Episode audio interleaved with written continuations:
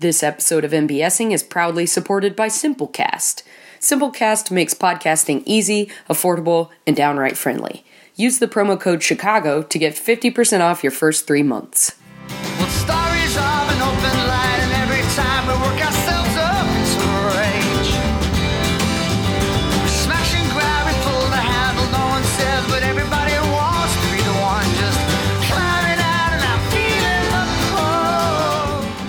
Hello, welcome to MBSing. I'm your host, Mary Beth Smith. My guest today is Chelsea Harvey, and they talked to me about their love of WB TV shows, specifically of the 90s.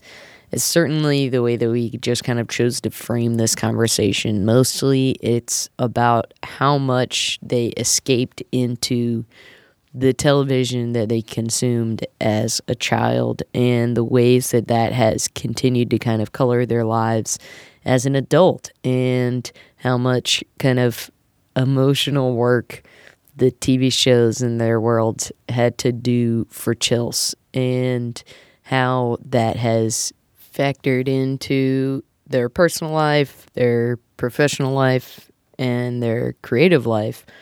And I think that TV nuts will certainly find a lot to love about this episode, specifically fans of Felicity, of Gilmore Girls, of name other popular television shows that incorporated people playing teenagers even though they were in their 20s and 30s. That's pretty much the genre. If like the title could have been that long, I think that's maybe how we should have framed it. but it was a great conversation. I'm really glad that I got to talk to Chelsea about their love of all of this. And I would encourage you to check out their show, Sell Me a Pup, which plays on the popular phrase, Sell Me a Dog, which is synonymous with lies that breeders tell about their dogs in order to more easily get people to buy them. So they bring comics and improvisers on their show to review uh, pop culture that they're making up everything that they're talking about. Uh, so they're selling you on pop culture in a fake way, which sounds delightful to me. And I think you should check it out. Something else that seems like a delightful endeavor for this very weekend is that on Saturday night at 7 o'clock, the Nerdologues will be celebrating the release of a brand new album that comes out this Friday, March 9th. It's called Endless School Year. It's a bit of a best of of sorts. It's got music, it's got sketches, it's got so much to offer. And if you really, really want to celebrate the release of this thing, then on Saturday, you can come to 1917 North Elston in Chicago to see us perform the whole album live and to have a bit of a, a party time, party time with us afterwards. Should be a very good time. Come by for music and laughs and camaraderie. Thank you so much for listening. Enjoy my conversation with Chels. So I'll tell you first what I plan to do today, um, and then I'll tell you what I actually did. Because my plan, I woke up at six o'clock. Damn. Yeah, I don't know why. It's just I've been, just been doing that lately, and I was like, I'm gonna go to the gym, and then I'm gonna go to um, Mariano's. I'm gonna get food. I'm gonna, I had like this whole plan, and um, I just stayed at my house. I did not do any of that. I read a little. I took my dog on a long walk. Nice. I did. It was just like a really nice, easygoing Sunday. It still sounds like a good Yeah. day. It was good, You put your plans aside. Well, I woke up at six and I was like, I'm gonna go to the gym, blah blah blah. I went back to sleep. yeah, I went back to sleep. Um, so I don't know. Is I that actually woke up and read today for the first time in a while, Whoa. and I don't know what got into me, but it was a nice way to start the day. wow? been trying to read What more. you been reading? Uh, I actually uh, was laughing because the two books that I had been alternating between were by Jon Ronson, who is a nonfiction author who I think his most well known work is The Psychopath Test. Oh, yeah. The book I was reading was called So You've Been Publicly Shamed. I've heard of this. And I actually just finished it today. It's a super good read and really explores the history of shaming and uh, how much it's changed from uh, being online versus being offline. Yeah, like with stones and that. Yeah, exactly. Yeah. And it's one of the more fascinating things he says is like, it's interesting. People stopped public shamings because they found that crowds were getting too unruly. Yeah. That's why it stopped. It's not Yeah. because they decided it was, you know, Inhumane. inhumane. It's because people were getting too out of hand. Wow. So that's what I just finished reading. And then the other book I'm reading is by uh, John Green, who is a young adult author. That's really funny because uh, I I will get into John Green later. Actually, really? yeah. I mean, not I. That's a weird way to just. I'm going to talk about John Green. I'm That- not going to get inside of John Green. Oh yeah, sure, sure, sure. I will get into John Green later at some point in my life. Uh, No, later on, I will get all up in that. yes. Well, there's just a relation. There's like a like a small relationship between the thing I'm going to talk That about. Is interesting. Yeah. I'm already Wait, on book? Board. book? I have been Abundance reading of Katherines. Turtles all the way down. I just finished Abundance of Katherines. Uh, I was. I had like checked it out from the library, so I had to finish that first. But I own a copy of Turtles All the Way Down, and I just started it. I've never read that one. It's his that newest. recent? Okay, yeah, it's yeah. very, very new. It came out towards the end of last year. I asked for it for Christmas. That's incredible.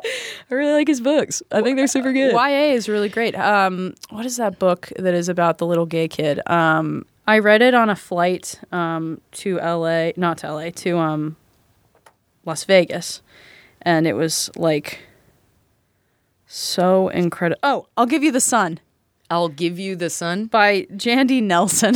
you should read it. All right. It's it like I cried on a flight to a job, like with a with my boss next to me. My boss who was super super mean, like yelled at me in conference like glass conference rooms and like the ah. walls would shake like no. really bad. Yeah, really mean guy. This was like my first uh 6 months in Chicago. I had this job and this guy was brutally just like checked out of being a compassionate person, if that makes sense. It does make sense, and I'm sorry that you had that experience. But now this it book- really makes me a hard one to read. I'll give you the sun. Yeah. I love reading young adult books, and I I can't quite put my finger on why, but I think part of it is that they have a very empathetic nature just Mm-hmm. because being a young adult is so fucking hard that I think its authors really want to like help young people understand and empathize with the world. Yeah, and I I don't know where I was reading about this or someone pointed this out to me at one point, but it's so interesting to go back and read books that are from the perspective or supposed to be from the perspective of like a child or of like someone who's eh, you know coming of age because they're it's it's conceptualizing things that you as a child could not put words to from an adult's perspective. So in some ways it can like allow you to readdress trauma that you experienced. That's really interesting. It it doesn't it doesn't surprise me, and I think John Green has a really specific gift of writing like precocious young Yeah. people and tr- really trying to put into words what their thought processes were Yeah. as as young people or what our thought processes were as Yeah. young people i guess I have I have like a side tangent that's related to this, but I was thinking about this on the way over because I was I was going through on my phone the list of TV shows that were on the WB um, between like 1998 and like 2003,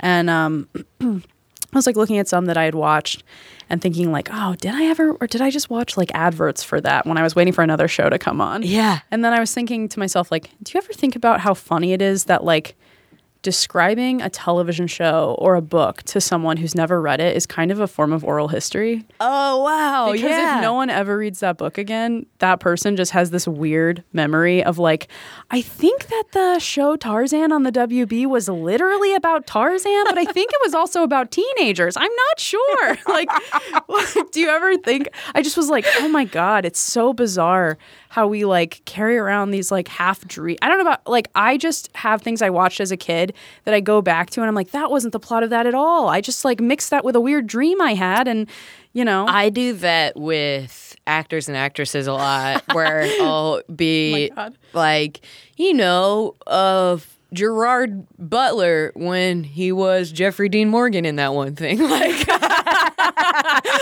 oh my god! I just like cross all their movies. And there's one other guy who, oh, Clive Owen. Like I think all of them are basically the those same. three are the same person. They're the same. They're So- all yeah. wow. Like it Yeah. just I can't. So to me, my oral history of those three actors, it's just one line. together. Yeah. there was an SNL bit that was about like the mom translator. Do you remember this? It was like vaguely, translating yeah. like like when someone's mom would say like, "Oh, you know that uh, lady with the mm, I don't know the dark hair, and there, she's funny," and then it's like it's like uh, Whoopi Goldberg or something. Exactly. Like I, my mom would always say uh, Jake Jehuganal instead of Jake Gyllenhaal. Yeah, I don't know. It sounds like a Who. Like truly, it sounds like something like related to the Grinch. I think Pete Holmes, uh, regardless of how you feel about him, Crashing. has one of the be all end all jokes where that is concerned, which is my mom told me recently she was going to a concert of her favorite singer, Salon Dijon. Oh my god! So he just goes off on a whole thing about how she referred to Celine Dion as Salon Dijon, that's her favorite singer, Salon Dijon. Oh, and it's just like the quintessential. Uh, That's such a momism. It is. Uh, I'm glad we already veered into Pop the culture. world of. I mean, you even already toe dipped in WB shows. To toe into the WB. Uh-huh. So my guest today is Chels Harvey, and we are going to talk about the WB.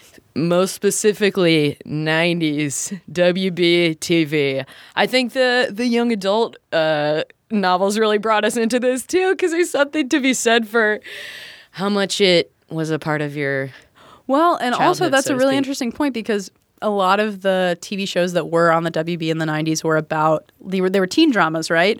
And so in a way, they were a kind of young adult uh, genre of television. I had the same thought. Yeah, when we were, that's when so you, When interesting. you brought up WB uh, during the YA uh, consideration, because I was like, man, there really is a lot there. Yeah. It, it it it seemed it was a lot of people in high school and going through things that you didn't understand. Well, especially because it was always like there was like the basic the basic plot of like these are teenagers, they're going to school, um, maybe they're having problems with their family, whatever. But then there was this other element, Yeah. like especially for like the sci-fi shows like Roswell or Buffy, where it was like. And they're gonna save the world, and they're a pregnant alien. Like, ooh, like it adds just like a little extra something. It's so strange. I don't know who. It's like I'm very interested in who these writers were. I remember at one point in time I would like follow them on IMDb and try to figure out what else they had done Yes. because it's such a specific, like. Well, and then you've got like Gilmore Girls or Felicity, which was this like I, I consider them, even though they weren't on the, they didn't cross paths in terms of being on the air at the same time.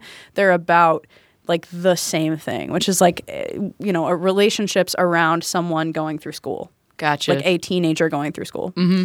Um, and oh, another reason why I was thinking about this whole oral histories thing is like I feel like I've had to explain the plot of the show Felicity to like a hundred different people in my life. Do you know the plot of the show Felicity?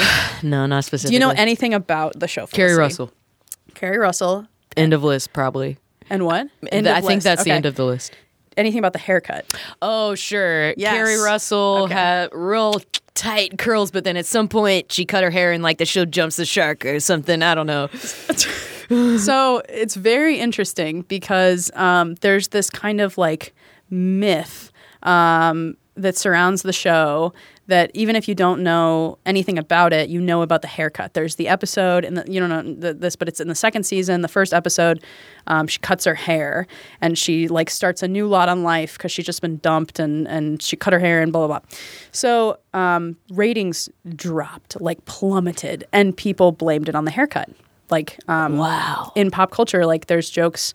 I mean, even on the show Gilmore Girls, which is on the WB, there is a joke about Rory cutting her hair and be, and, and making pulling a Felicity, which is so interesting that it's within this like universe of itself, right? But that's so Gilmore Girls. I have never f- watched a ton of that show, but I have a good enough understanding yeah. of it that Yeah. it's people talking fast and referencing other things. I find uh, I, I I disagree. Take heed. yeah, exactly. I don't know. I love I I could talk about Gilmore Girls for I have talked about Gilmore Girls for hours to people who've never seen it. It's so bizarre because it's like hard to explain that it's it's it it's so smart, but it's interesting too because there's a scene. Um, Kelly Bishop plays the grandmother, and there's a scene in I think season four where um, Rory has just come back from traveling, I think, and she's about to go to Yale.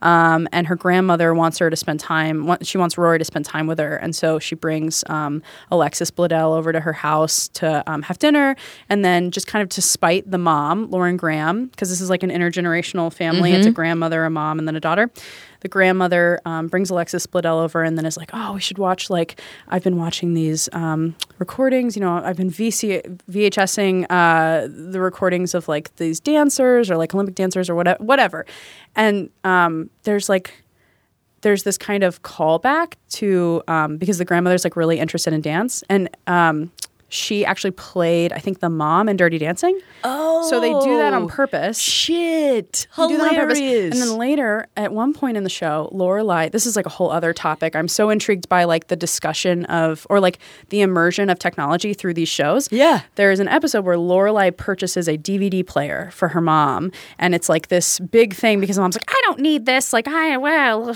technology. Um, and all of the DVDs that she buys for her mother are um, dancing movies, which is again a call out to the fact that Kelly Bishop was the mom in Dirty Dancing. I so think. funny. I heard this on like a DVD extra commentary thing and just totally internalized it as a child. That's I was like, oh, that's a piece of information I can tell everyone and be smart about. like, very strange.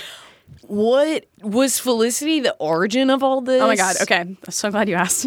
so, um, yes, um, this is amazing because I feel like I've told this story to other people, but I'm very. I don't know. I like to talk But about now it. you get to get, talk about it. I get it. my own hour. Yeah, this is great. It's usually yeah. No, people don't want to hear. it. Sometimes if people can't come up with a topic for the show, I will say, okay, what's something that you talk about so much that the people Oh, around you don't Get want you to talk about it anymore? this is it because Yes. it's television in general, but specifically. So when I was um, like 12 or 13, um, my mom purchased a lot. This was in the era of the TV show on DVDs. Um, and they were like 50 bucks a season. So it was like very expensive, kind of like a like a like a luxurious purchase. But my mom loved TV too, I think. And would buy these random she would just pick a TV show we'd never seen and buy like three seasons of it. Wow. Which was like confusing in some ways because we'd get to the end of it and kind of be like, oh, uh, should we should we finish the show? like I don't know. Um, but her and my brother watched of all things the OC. That was the Yes. first. Yeah. That's one of the first appointment viewing shows for me ever Yeah? in my life. Yeah, that was my show. I had to watch it every week. You were a Seth Cohen. I was I was the girl who was more into Benjamin McKenzie, but should have been into Seth Cohen, Yeah, if that yeah. makes sense. Yeah, yeah, yeah. Like he's absolutely my type in reality, but I just like Something about those- saucy bad boy was like, give Something me that. about all the punching, right? yeah, Like, You know what I love I about want rich the guy from Chino. Yeah. the one who stole a car.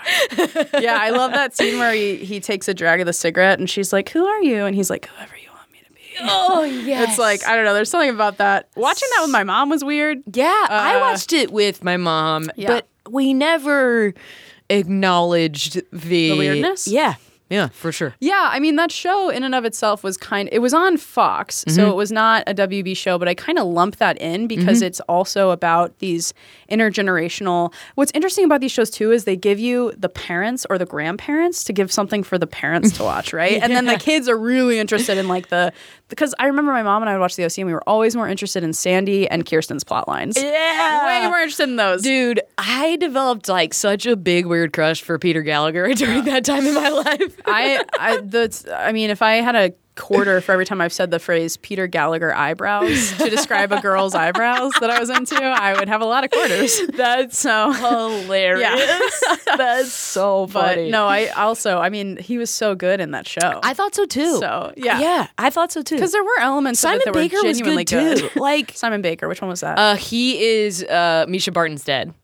Oh yeah, Yeah. Hercules. Yeah. Yeah, that's all. I, that's all I could hear when he talked. Hilarious. Hercules God, I I always that. forget that. I think that's one of those things that I found out eventually and it blew my mind. I yeah, I just remember every time he spoke, I I have a thing for I, I can identify people's voices, That's and if I'm watching a movie and it's like somebody they look a little different, I'll be like, oh no, wait, nah, that guy, Yeah. whatever. But yeah, so I think I was just like Hercules. I think that always made Orange is the New Black hard because that one woman is Patty Mayonnaise slash like a bunch of different cartoons, and I'm always like, what's Patty Mayonnaise Oh doing in jail?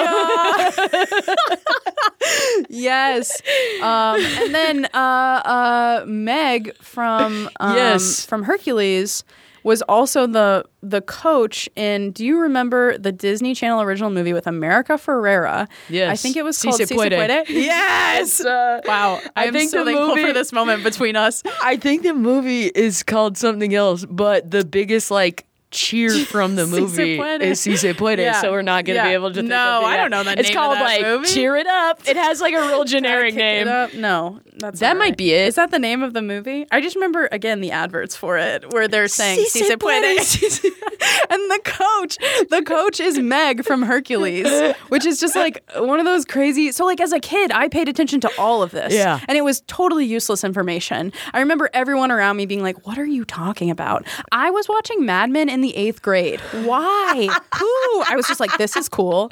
This is an interesting thing. None of my friends will enjoy." So I would. I'm. Yeah. I just was like, oh, I, I love to be special and unique. like, That's so funny. yeah, it was a bizarre. Yeah, So the OC was kind it of was a the gateway, but I. But it was part of this whole other thing where every summer, um, because like my mom was a single mom, super busy, um, but she was able to work from home during the summers. And then my brother was always like at band practice or some sort of sport or whatever. But like the thing that brought us all together was TV. And it's because I guess this is a much more interesting origin story. I was really obsessed with The West Wing when I was in, I think, the fifth grade. I was Wow. like 11 or 12. But the reason for that is uh, weirder. It was that I started listening to Wicked and I had a big crush on um, Kristin, um, what is her name? Uh, Kristin Chenoweth. yeah, yeah. And she's in one episode of The West Wing. So I begged my mom to shit. purchase the DVD boxes of The West Wing so that I could get to the seventh season and watch the one episode. Like, it doesn't. So did you watch through the whole show before you got to Kristin Chenoweth? yes. The West Wing. That is wild. Fifth grade, I was driven. I was Oh driven by my my desire. I don't know. It's That's weird. like why shows get guest stars is to try to get people to like kind of trick if- people into watching them. I don't know if somebody knew along the way that they were going to be enabling this like twelve year old's little gay crush. That is fascinating. I know. I, it's embarrassing. Is I shouldn't have shared that. Oh no, that is. But so the DVDs, What a good I don't because. I, I thought about this when I was talking about the Oh, OC. I don't think it started with that. I think it started with me wanting the DVD copies of The West Wing. Then we moved into the OC, which we all watched together. And so what would happen is during the day we would my mom would come downstairs and watch a couple episodes with us, and then at night we would watch like we would binge watch. This was before Netflix, right? Man. we would binge watch. Like we would watch so many episodes, we would end up watching the entire series over a summer. So there are summers that I have in my life that are carved out as like the Felicity summer, the OC summer. and my mom made me watch Felicity the um, summer before I went to high school because she was like, I think this will be really helpful for you. That's so Um, funny. Which is funny because the show is about a girl. Um, uh, ultimately, it's about a girl who decides not to go to the college that her parents want her to go to. She goes um, to New York to. She was going to be pre med, but she becomes an artist and like kind of explores her creative side. But the real premise and how they got people to watch the show was that it was a love triangle between her and these two hot guys. One of them she went to high school with, and she grew like kind of obsessed with him. So then she decided, spur of the moment, to follow him to New York. Mm. But then, of course, she tells him like, "Hey, I followed you because I'm obsessed with you," and he's like, "That's really creepy." And then they just have that's the whole that's like season that's like episode one, Whoa. and then the whole the rest of it is like her being at college and Wait, like figuring herself that's out. essentially the same as the Every other Crazy show? Ex-Girlfriend pilot. Yes. Yeah. It's like yes, borderline the same. Yeah. Interesting. Yeah, but except that that woman is like in her late twenties, early thirties, right? So she Yeah, should know better. It's basically like Crazy Ex Girlfriend, but if instead of going to college, it was quitting her job, job, and yeah. moving Or across. no, she had a good job. it was just like high strung, like high profile, high stress. I watched the first couple episodes of that. Yeah, uh, I like it because it's an original musical. Like they're they they don't make television origin. They don't make very many original musicals. Uh, period for for film and TV. Yeah. But uh, it's it's uh, it's not a perfect show, but I like a lot about it, and mostly it's because they can do a bunch of cool shit with music. But Yeah. I never because I'm not that familiar with Felicity, I wouldn't have made the connection. But to me, it's like, I mean, you don't. He doesn't find out in the pilot that that's like he basically she They basically lies to him for yeah. a while. Yeah. Well, and I think that show is a little bit more aware of itself. What's interesting about Felicity, because I feel like Crazy Ex Girlfriend is like, it's described often as like a feminist show. Sure. Mm-hmm. Or like it's considered, yeah. And so Felicity was like kind of an enigma because it was like a um, feminist show that was wrapped around or like inside of this like typical because the whole I just like fit I just, I just like fisted myself you know, yeah. wrapped around a big fist that was inside. yeah, basically. Uh, but because the whole plot was like a love triangle, but then um, the actual like premise of the show was like this young girl figures out that she doesn't have to do everything her parents told her to do, and it's it's um what is her name? I want to Keri say Keri Russell. Russell is like so incredible in the role, and like um. Scott Foley is like one of the love interests, and this guy Scott Speedman, who's only ever been in like um, some some awful sci-fi movie that was where he was like a wolf um, creature. I it, I can't remember the name. Look it up. Scott Speedman. Um, I saw him in a coffee shop once, and I freaked out and acted like a total lunatic and sat next to him and like took a selfie, and then he immediately left. Oh my god! But I did it for my mom. I did it to text my mom. So funny. I know, because I asked, I was like, "Can I sit here?" And he was like, "What?" like? Because you would never ask someone that, other than if they were famous and a person you're obsessed with. But so my whole childhood is shaped around watching these WB shows, and it shaped who I am as a person. Yeah. which is weird in a lot of ways. Like I learned everything about human people from TV shows, which were written by human people, but are certainly not always reliable in terms of understanding human people. Of course, yeah. Especially as a young person viewing them as As real? yeah, Yeah. as Ugh. like you know uh, anthologies that you just had to make your way through. Yes. No, exactly. And then over the course of time, as I've gotten closer to people, I've always been like, oh, if you really want to, un-, well, not anymore, but as like a teenager and like going into college, I was like, if you really want to understand me, you should watch like all of this, the episodes of, or like just here's a special episode of Felicity that would explain why I'm doing this or why my emotions are this way. Doesn't make any sense. So It doesn't surprise me though that all those things felt like how to understand the world. you know? Well- Especially since so much of it is built on interpersonal relationships and like it's what gets you into the show in the first place is understanding and unpacking all of that. So, yeah. I think too that there was this weird element of it that my mom would bring home these DVDs and then she was at work most of the time, like even during the summer, and my brother would like kind of he doesn't really like to watch TV or anything like that. So we would sort of have these moments of bonding, but most of the time it was me sitting alone in my house watching these DVDs and like my family and I don't talk anymore. We're not close, but like over time, as that kind of rift was created, I think I just really sought comfort from these TV shows. Sure. And so I would watch to try to understand other people. And it was like this really unhealthy thing of like, these are my friends, um, which I think a lot of people have. And I, I was fully aware of what it was because I also had real human friends, but it was like I would return, and I still, I mean, if I'm like having a bad day or something, I'll go home and I'll watch like four episodes of Gilmore Girls. yeah. yeah. So, I, which, I think I I don't think I ever had those I don't think I was self-aware enough as a young person to realize that's what I was doing, but I definitely had an element of that. But my my drugs were like Nickelodeon and Disney. Like everything I think skewed a little younger. Yeah. And then the stuff I think that's why OC felt like my one of my gateway shows because uh, I'm a few years older than you are, so that show didn't start until I was approaching at least Yeah. uh, high You school ages. that- yeah, I mean, I remember watching it while I was in high school, and uh, that being an interesting aspect of it in and of itself.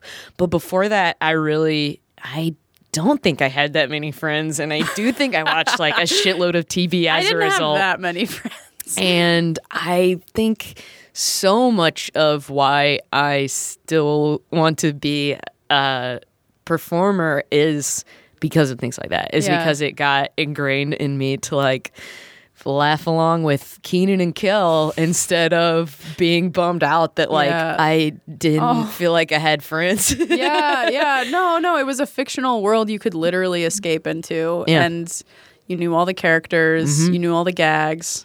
Yeah, and that's an interesting thing too to be watching this while you're of that age cuz uh, like let's keep in mind too that all of these DVDs were of things that were either no longer on the air, like I couldn't even watch them live, or I was watching earlier seasons of things that were like way into like Gilmore Girls was in like season 4 or 5 when I started watching it. yeah, sure. And so there was this re- weird dissonance where I'd watch like I would my mom was watching them while they were happening, but I was in season 1 or 2 or 3 and then I would catch an episode Oh. while and it was like this really bizarre dissonance of like Rory's at Yale? What's Like no, no, uh, like, Rory's still in high school. What are you exactly like, about? like putting my fingers in my ears just like no no no no no. That's so, so, funny. Yeah, but it was like so that would at times like break the realism of the universe. But it is interesting that like it I think for me it was more like I was studying these characters because I was younger than them. I was like, "Oh, like like I didn't understand the elements of the OC that involved like drugs and parties and drinking because I was like, I don't even know what the danger in that. I don't. Right. What are they drinking? Like That's so, so funny. it's just like this weird. What's in those cups? Yeah, or like there were so many episodes of Felicity that were about like like really deep shit. Like uh there's one episode where one of the characters who has never she's adopted, she's never known her real parents. She like seeks out her biological mom and like my mom I could tell because of my mom's reaction that like oh this is a serious plot line and I should uh, cross my uh, hands and be very serious. Pay attention and yeah, really pay laugh. exactly. There was no moment for laughter, but I was like I don't understand. Wow. So it gave me this weird kind of like um like first level to like I guess a like a ground to stand on when I was finally like dealing with things in my actual human life. Yeah. That but then in a weird way I would always be like, "Oh, this is like that time on Felicity." Of course. so it was strange. Yeah. Very very odd. And they uh, never handled anything right, but of course when I was a kid, I was like, "This is exactly what you should do." That's exactly that was one of the thoughts I had was that if you if you do that too much, it's gonna burn you so hard. I so I recently went back and started rewatching Grey's Anatomy with my partner who had never seen it. And that was really embarrassing because this was a show that I used to literally quote at people and like thought was like such a good like they just understand and it was because my mom was like, Oh, Grey's Anatomy. But it's it was basically a soap opera on network television. oh, for sure. Still is. I think Grey's and the OC were both appointment viewing for me at some point in my life, and now I can't really fathom Yeah. watching that either of them. show. Yeah. It kind of it like breaks because I think the first two or three seasons are like a reasonable universe, but then I think once you get in further to the show, it doesn't make any sense. Like it doesn't make any sense that they and that's but what's interesting too is that becomes part of the show is them Right. rec- they literally the characters themselves are like how does all of this bad stuff happen to us? There was a shooter there was a plane crash like this guy died this other guy died. There was literally someone got electrocuted because there was an accident in the hospital that involved like um, water and then like electrical wires and so one of the interns got like zapped to death. Um, and that's like i can't even imagine what the promos to that episode were like you know? Like that's also oh oh that's the thing i want to talk about too is like promotional materials. Yeah. if we have time i Yeah. because i just think like i think it is so interesting how like moving backwards in time from like streaming services to like when people did the thing I did, which was to buy the DVDs just to watch the show because there wasn't a streaming service option. Back to when like cable was happening, and I mean it's still happening, but nobody really has it in a um, completely different way. in a yeah. completely different way. And like the the like like this week on Gilmore Girls or like next week on uh, Felicity or whatever like is so interesting to me that we don't have that anymore because Yeah. you can just keep watching the show. And then just the idea of like like I I I learned so many weird tidbits from these DVD um, booklets that had the had like trivia inside of them in addition to the names of the episodes and that's shit that like nobody should be Yeah. caring about but I was like so obsessed with these universes that I would just flip through these books and be like oh like Lauren Graham loved this episode because it meant she got to wear a hat like oh like, that's not a real piece of trivia but like I kind of wish it was yeah, yeah, yeah. But it's along the same lines of what they'd be like. Melissa McCarthy actually bought the donuts that she served in this episode, or whatever it is. I don't know. Oh my god, the birth of Melissa McCarthy through Gilmore Girls was Yeah. like an incredible. Her- I know her character's name is Suki. Sookie. Even Yeah. though I've, I, I don't think I've watched an entire episode of that show. Wow, that speaks volumes to the show's ability to get into your head. Yeah. I would I would encourage you to watch the first couple seasons because I think it holds up. It's pr- it's weird in its own way because like it's a universe that's like quirky and fun, but like there are no gay people. Like the only joke about gay people or the only time a gay person is involved or a trans person is involved is if it's like a transphobic or a homophobic joke. There are no trans people. There's like being gay is like not even a thing in this Yeah. like small world. It's very strange because I was like pretty sure I was gay, but I was like obsessed with the show, and I was like, I it never even dawned on me how weird it is that this universe had no gay people, Man. which that, is so strange. That was one of the things I was gonna ask was to me, even something like the OC handled homosexuality So as weird. kind of a phase. Like at some point Mischa Barton's character Oh, yeah. dates a woman and they're just like, Whoa, whoa, whoa. I mean, it's literally every scene is them going, oh, God, like with the glasses, you know? Yeah, it's, I mean, well, and even before that, I don't know if you remember uh, when, okay, I'm going to forget the kid's name, but the one that she was dating, that Mischa Barton's character was dating, that had the truck. Do you know what I'm talking about? He was I- like the mean kid, and he was like, he was like, "Oh, welcome to the OC, bitch," and he like like punches him. right. Ryan and I don't remember his name, but there's a point where either. Ryan has to work with him on like a school project and they're like working on it together and they're starting to get along even though they're both in love with Mischa Barton and there's kind of this tension, but they end up going his dad is like owns a um a used car or like he's a fancy car salesman, whatever. Mm-hmm. And they go to the to the car dealership. I was like, Why am I not able to come up with this word? um, they go to the car dealership and they're like walking up because he really wants Ryan to meet his dad, and the dad is like kissing a man, and Ryan is like, "I promise I won't tell anyone," and the kid's like, "Yeah, you better not." And then somehow it comes out anyway, and the whole town is like super super mean and spiteful, and so I it's vaguely remember this. it's seen as something that's like to be hidden or like to be ashamed of. And even at the end of the episode, when things are resolved between Ryan and this kid, like there's no. It- It's not like, oh, you know, it's okay that your dad is gay. It's not a problem. It's just kind of like pushed under the rug. Right. And they make fun of the gay dad later. Like they make jokes about like his gay dad. Yeah. And it's never like, yeah, being gay was like this weird other thing that only happened to a few people and was to be kept quiet, which totally matched my actual high school experience. Right. Which is even funnier because recently, uh, within the last 24 hours, someone that I love and went to school with came out to me. Um, No which I'm like, this is crazy because we're like basically adults now. I'm not sure why you didn't just tell me when we were in high school Wow. but it was one of the all these kids, all these dudes who used to like totally make fun of me for being gay.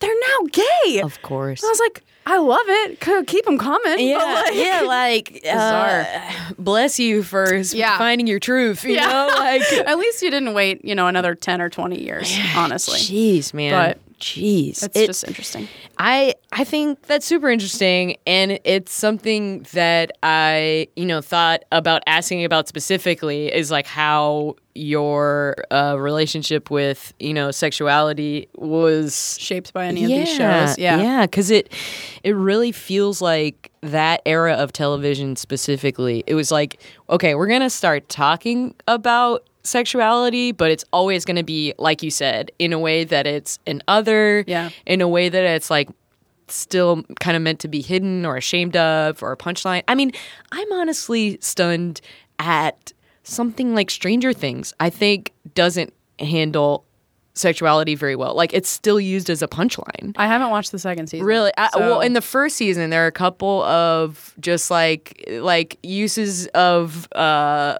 like Oh. pejoratives and um even among the kids, like the Yeah. f- three or four boys, there are comments of like, "What are you gay?" and like no one ever really calls it out as Do wrong. Do you think that's because it's period though? I think that's w- what they're using as an excuse. Yes. Yeah. Like a- and and to me that doesn't subvert the genre. If they're looking to subvert the genre, then they can't just like and I guess they're not necessarily subverting it. This is, Well, you know, a different lazy conversation. to You just can't I just don't think you get to use that it's the period as an excuse anymore if you're not uh commenting on the fact that it's wrong. Yeah. You know, like and, and you know, I think there are shows that just kind of continue to irresponsibly handle uh sexuality and like jokes about it and you know, that's from a straight cis woman's perspective. Wait, but what show specifically can you think of? Uh, I, want to talk about this. I really like the show Big Mouth, but I don't. haven't watched it. I don't think that they make jokes like that responsibly. It's Yeah. similarly used as only a pejorative, and I think all that it would take is someone calling out that character. All it would take is someone going like, "Hey, that's shitty. Yeah. Don't do that." Or just like, why are you saying that? Yeah, or or like you know who care like oh yeah like way to insult me, buddy, or whatever it is. Like Yeah. I think that there are just like still, and I think that that's the probably the excuse that uh, the creators of Big Mouth would use as well. As it's like, well, it's a high school setting, so kids are going to be mean This and stuff happens. Yeah. but I don't think that it's couched well. Like I don't think there's anyone saying that it's wrong. And I know that the characters for the most part that are using pejoratives are meant to be like troubled or uh I hate the excuse that that's an anti-hero. I hate when bad behavior is couched by the fact that this is an anti-hero or someone that you're not supposed to look up to or like it's supposed to be representative of like a good character because that doesn't that doesn't do anything for us. I don't think so either. I really just think it's as simple as if you want to use it, then you have to use it in a way that s- points out that it's bad and Yeah. shitty. Like, I just, I don't think that you get to say that it's of the era or that, like you said, oh, well, this character is bad, so they do bad stuff sometimes. Yeah. But if you don't do that responsibly, then you're still not teaching anyone anything. Yeah. I, I guess. And, and, or you're creating a, a world, a universe. Because literally, when you have the option to create the universe that your characters are in, why the fuck would you leave it in a place that's that that maybe you grew up in, or like that that a time, you know, like. I don't. I'm in Chicago. I don't really deal with this anymore on a day to day basis. But I grew up in Kennesaw, Georgia, where there were no gay people as far as I knew. Like there was no one out. I didn't, you know, making. I remember my family making fun of like someone who was like um, one of my friend's parents because they were like saying that she was um, like I don't want to say the word. Well, I guess it's not a bad word, but it, like a dyke. And I remember being like really uncomfortable asking like what that was, and like I don't know. It's like but I don't have to deal with that anymore. So why would I have that as like if I did anything about like my childhood or it created anything, why the fuck would I bring that with me? Like That's exactly how I feel. And I think the biggest example of that on the most surface level of this argument is something like Game of Thrones. Yeah. It's like, cool, you made Game of Thrones and it's like fictional and fantasy and it's supposed to be like medieval, so people like rape each other and Yeah. Yeah, that's they- wild there's to me. incest and stuff. But it's like, you could choose anything. It's all made up. You don't have to include this. it kind of reveals it's such it's so interesting. Um it kind of reveals like the bizarre uh s- like hidden biases or like things that people take as like just for granted that like that come with like if you're creating a completely fictional world but you think that that's like a baseline parameter for social interaction like well there's power dynamics at play so somebody's gonna get raped like no It- that's like really problematic and awful Yeah, it just doesn't feel like a reason. It doesn't feel well, especially like an you've, excuse. you've got things like um, like stuff that Ursula Le Guin created that was like she was like a sci-fi um, writer I know that name. Did she recently pass, passed away. Um, but a lot of like the stuff that she created, um, like they had it had to do with like gender um, and kind of like because sci-fi is such an interesting area for that, right? Because you're literally creating new worlds and new like existences and ways for people to exist and like subverting gender and sexuality and so Race. and race yeah and so it's like yeah um so it's just interesting to me when like a typically like a white dude tries to do sci-fi or fantasy and it's like the most interesting thing they can think of is to like take these awful interactions and like put them in like the body of Yeah. like some a dragon or something like i don't know I'm no, like, I mean, why? I, I, uh, I can't. It's like a hard genre for me to uh, crack into because of that. A lot of times, it's just like I don't need to see a potential future where it's like rainy and dark and like there's still some brooding white dude. Yeah. Like it's, Yep. it's like just because you changed where the thing is set doesn't automatically make it more interesting. No. In fact, the fact that you could do anything and you still did this again makes it wildly Fucking uninteresting. Yeah, yeah. like it just is is getting kind of old Yeah. and I feel like they're still and you know, with that said, I think Big Mouth is a good show. Yeah. And but it is hard for me to recommend to people. And I've talked to other people who said the exact same thing. God. That like there's just enough like jokes that don't feel like the punchline is right. Uh, that the punchline still feels, you know, like it's punching down and not like it's coming from a place of like, well, this person is damaged, so they're still making like offensive jokes. It's not it's not enough of an excuse for me. That's so interesting. And and maybe you know it's a young show it was the first season. Maybe they're they will kind of figure that out. Uh to me it's one of the only things keeping me from like broadly recommending the show to people Yeah. is uh uh there's also a pretty problematic uh uh, casting choice because Jenny Slate voices a non-white character. Yeah, uh, like she's either that. like uh, I believe she's mixed, and it's just like man, it's cool that you're representing visually, but the, the like not representing with the casting is kind of bullshit. Yeah. Like, and I know BoJack does that too, uh, and it's That's a really interesting thing that you bring up because, um, yeah, because it's Alison Brie Mm-hmm. who plays um, a character who I think is partially uh, Vietnamese. yeah. Um, I, I'm not sure. I, I know that she plays an Asian character, but I'm not yeah, sure. yeah, yeah, and and but that but that's like a large part of the of this character's. Um, of Diane's character arc is like that her relationship with her family and with being like with not being white, and so it's See, that's even It's more wild. Yeah, that there's definitely not that factor to uh, the Big Mouth casting. Like, but it's they, like if you, they don't address it, it almost feels like they wanted a token without having to pay yeah. like a voice actor who is actually but I I think it's not white. I think it's that the, that people of color and I think that like trans actors and, and other like LGBT actors uh, run into this as well because there isn't an as, as much of an established you know uh well of people like that Yeah. that it's easier to cast a name and and not w- worry about it as much I think and go Black like Panther kind of proves that wrong. right? Like, I, I, I think that's a really good point. I think it's like, oh, so do you want to make a movie with just like uh, an incredible cast Yeah. full of people that you could choose any of them for your creative projects? Yeah. Yes, it's Yeah. possible. yeah, it's it's one hundred percent possible. it's a it's a terrible excuse. Yeah. It just takes a little more work, and it might not be a household name yet. yeah, but yeah. it could be you know like a Tiffany Haddish or Yeah. someone like that who like deserves all of the success or like that they could find. I love America Ferrera. I mean, Yeah, like yeah. she she had an arc on the Good Wife that was really great. I don't know. I mean, Uh, my mom is has been trying to get me to watch Ugly Betty for years.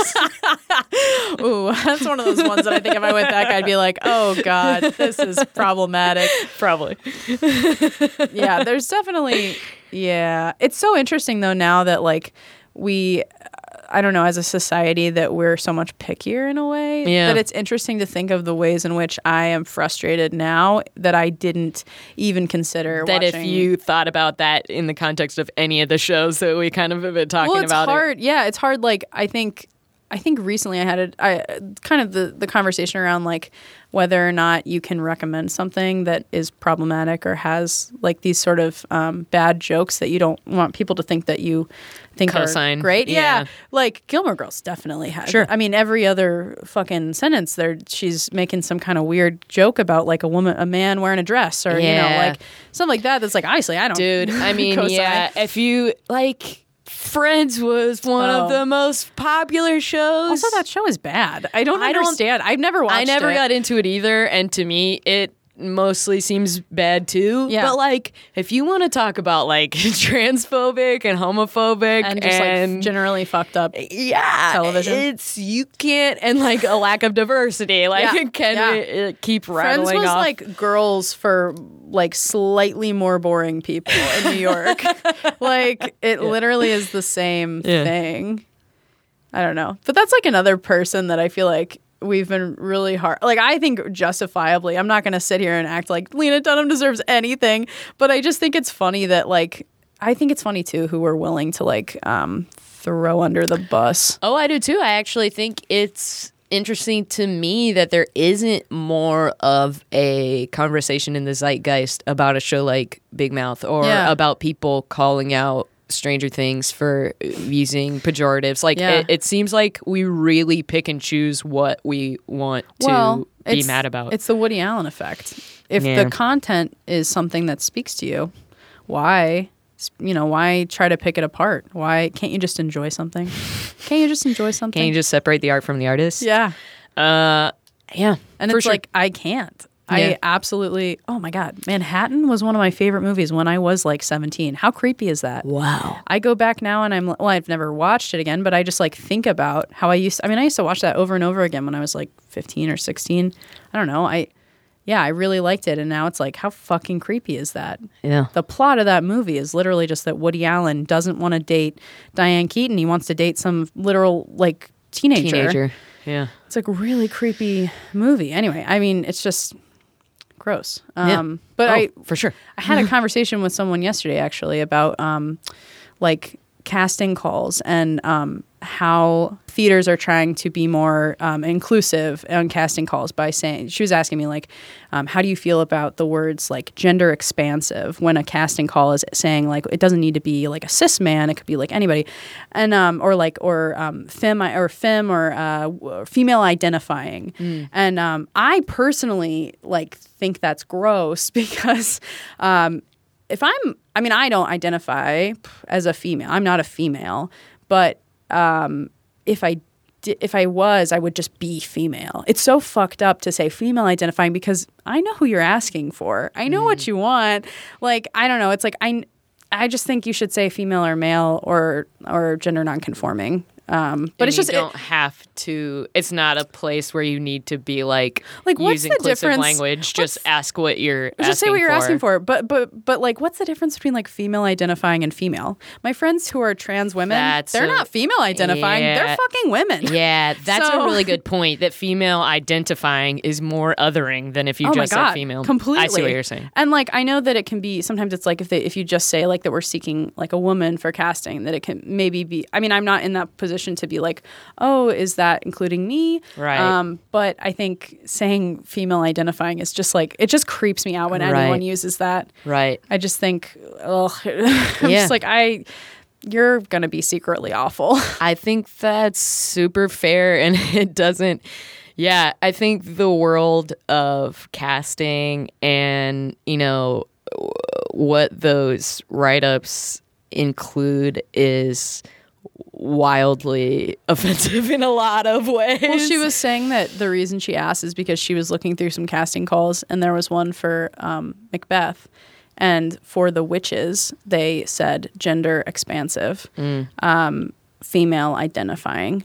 Which means that they were looking for trans women to play the witches. And I was like, that's disgusting. Like, that's a bizarre. really I just was like, oh, that's so bad. I and the thing is, I wouldn't even like. n- I wouldn't be able to decipher that that's what exactly they meant. Yeah, I know. Honestly, Yeah. Well, and I guess I uh, I'm like maybe being a little bit too um like discerning of that, but I I'm kind of always on my guard thinking that somebody's gonna say something gross or Yeah. something. Yeah, Of like course, I think that's a fair place to you know experience the world from in your position. in this yeah time. but but it's yeah. So are they just trying to avoid specifically asking for trans women to audition? because you it wasn't for any harm- Hmm. other role. and those, I don't know. Maybe I'm the one who's got a gross mind, but I just feel like the witches from Macbeth are supposed to like look kind of like strange. They're Oh. supposed to be very other. Like, so to me, when it was just that, like you don't care about you're you know you're asking for men, women, for everything else, but you say gender expansive for the witches. I was like, oh, that's bizarre. Totally. I don't like that. I totally see where you're coming from, and I think you're justified in feeling that way. Yeah. So I don't know, but it is interesting. Like, uh, I mean, I feel like when Buffy, did you ever watch Buffy? Mm-mm. Okay. So when Buffy came out and was there were there were a lot of aspects of it that were very um, progressive at the time. At least I was told. Uh, and I went back and watched Buffy two or three years ago, and um, there is an entire plot arc that is three or four episodes long that is about a boy who builds a robot that looks like a cisgendered woman. Um, and uh, they build the he builds the robot so that he can have sex with her.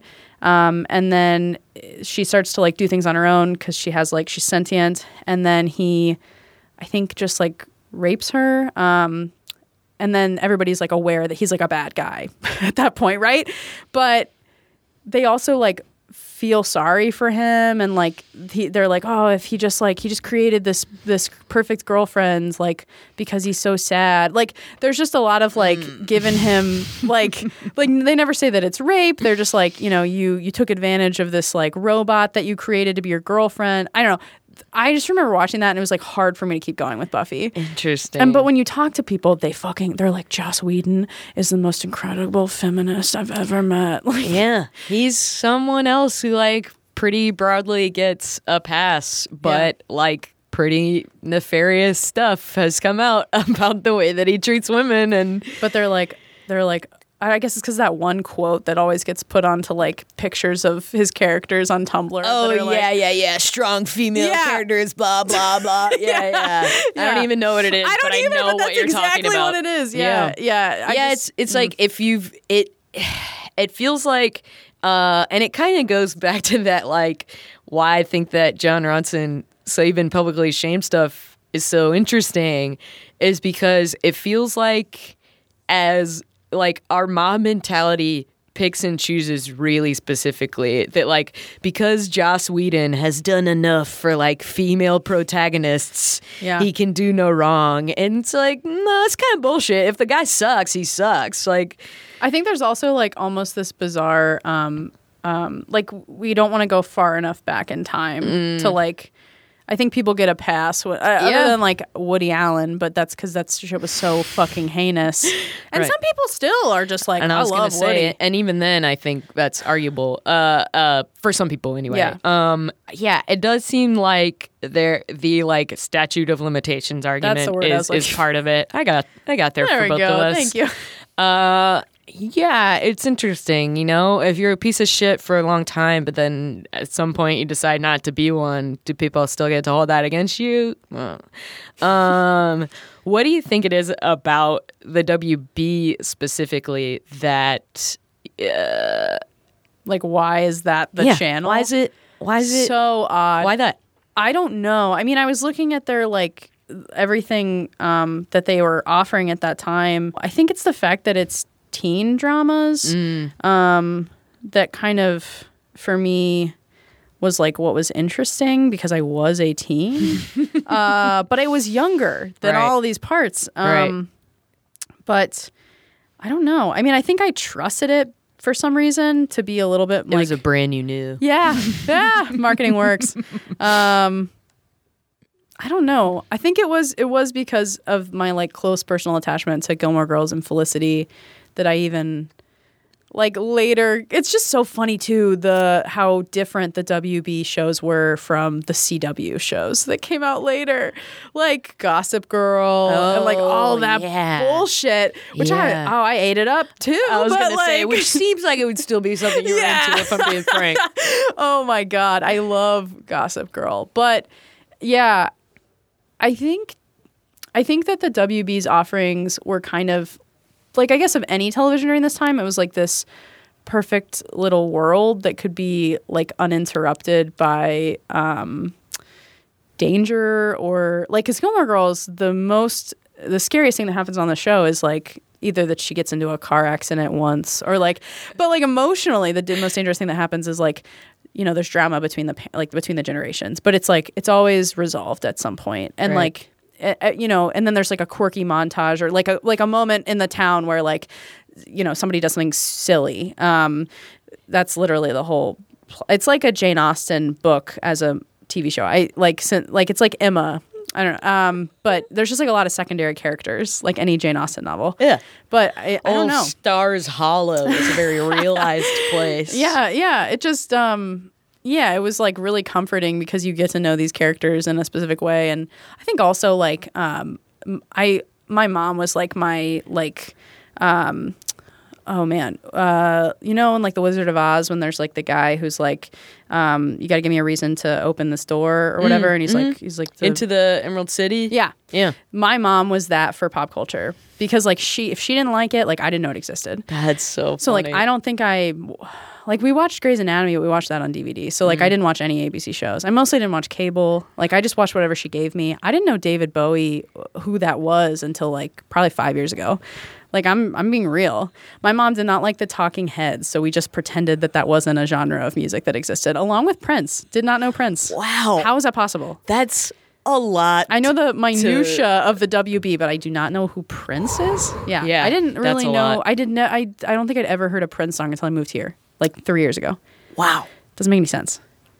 That's yeah. It's not like crazy. Prince is from Chicago. I just got away from my family. No. Yeah. Right. Right. Right. you just Like- discovered the rest of the world. exactly. Uh, it's embarrassing. Man, that's so interesting.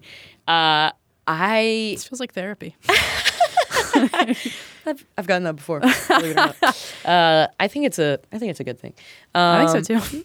Sweet. I I am very specifically interested in how you think that DVD commentary era and like booklet Yeah. uh kind of uh, transitioned into all taking place online. Like you mentioned this before we started recording.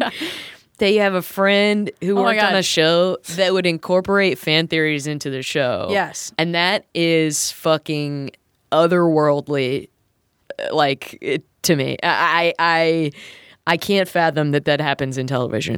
So um, it wasn't a network show. Um, it was a series that was on. I think it was on YouTube. And here's the here's the circle background. It was produced by um, Hank Green. Oh. So and it was a show called The Lizzie Bennet Diaries. Um, and Hank Green being the other uh v- v- The other brother. What are they? What is their thing called? I don't know. Are they literally the Green Brothers? I don't know. Uh, they had like a very popular Oh. video thing called like the Vlog Brothers or something like that. Because he made videos about like history or like for for classrooms, right? Yeah, I think so. And I never knew them as this. I only knew John Green as a young The adult writer, author, and like all of this stuff is like it's Like a bizarre tertiary world yeah, for you. Yeah. Uh huh, uh huh. Also, did you know that the person who did the math for an abundance of Katherines is running for Illinois governor, Daniel Biss? What? Isn't that wild? Oh, I know. is that the Doesn't reaction that you make had? you That's so sweet? I it blew my mind and like if I did, I already supported him Yeah. almost by default because he's like the only non-billionaire running Yeah. uh for the Democratic ticket and then to find that out I was just like Oh my God. That is really what? sweet. He's really good friends with John Green and he helped him write Abundance of Katherines because he did a whole bunch of like kid doing math math. Well, Honestly, that He's he's absolutely secured my that vote. fits. That reads for me. Like when I just see Daniel Biss's face, I'm like, oh yeah, he definitely did math for like a children's a YA novel. yes. Yeah. It That's totally also what a bizarre and specific task. Yes. Like, oh, I did the math for that book. Yeah. What does that mean? yeah, when I read the afterword, I was like, "This is fascinating. This is fascinating. I love it. Someone did math for this. Yes." And then, like, tr- like two weeks later, I found out that it was the Daniel Biss, and I was like, "Oh my god!" so I think that's interesting too because like this fascination or like veracity to read like the afterword or mm-hmm. like um or the notes. Sometimes i'll read the notes from a book which is so stupid because it's like these it's i don't know. But that was kind of like what also drove me to be really into like the dvd There commentary or like the extras or whatever. But um it is interesting that like um i mean I don't know. Like I, I was really interested in this kind of like additional content that existed not really like outside of the show, but it was kind of like maybe it was the aspect of like it's a little insider information or whatever. Yeah. Um but then like so Hank Green So- is one of the producers. You said. Pro- yeah, he was. I think he still is, but he was a he's a producer for this group. Um, I don't know if it's specifically connected, but it, they do um, Jane Austen adaptations. So this was called the Lizzie Bennet Diaries, and it was a Jane. It was an adaptation of Pride and Prejudice. Yeah, it's all up. Yeah, like you're gonna go watch this like in five. I'm the second Yes, I leave. Like it's so funny. It took me this long to realize that that's why I knew the name Lizzie Oh. Bennet. You know, like because I'm just not a big Jane Oh Austen God. person. What? I know. Sorry, I know. It we just should have been talking about Jane Austen because that is another thing that people are pissed that I talk about for as long as I do, that's so funny. I which is not on brand for me. I'm sure. that is wild because next week I'm recording with the woman who's talking about Jane Austen. What? Oh, okay. Well, I definitely have to listen to that one. There That's you go. awesome. Next, the week after yours, they're gonna feel uh, real tied together. Real connected. you can use uh, uh, this little clip of me talking about Jane Austen as the promo for There we go. episode. There we go. Just it ties kidding. everything. But Everything yeah, like I was like Lizzie Bennet. Huh? That name sounds familiar.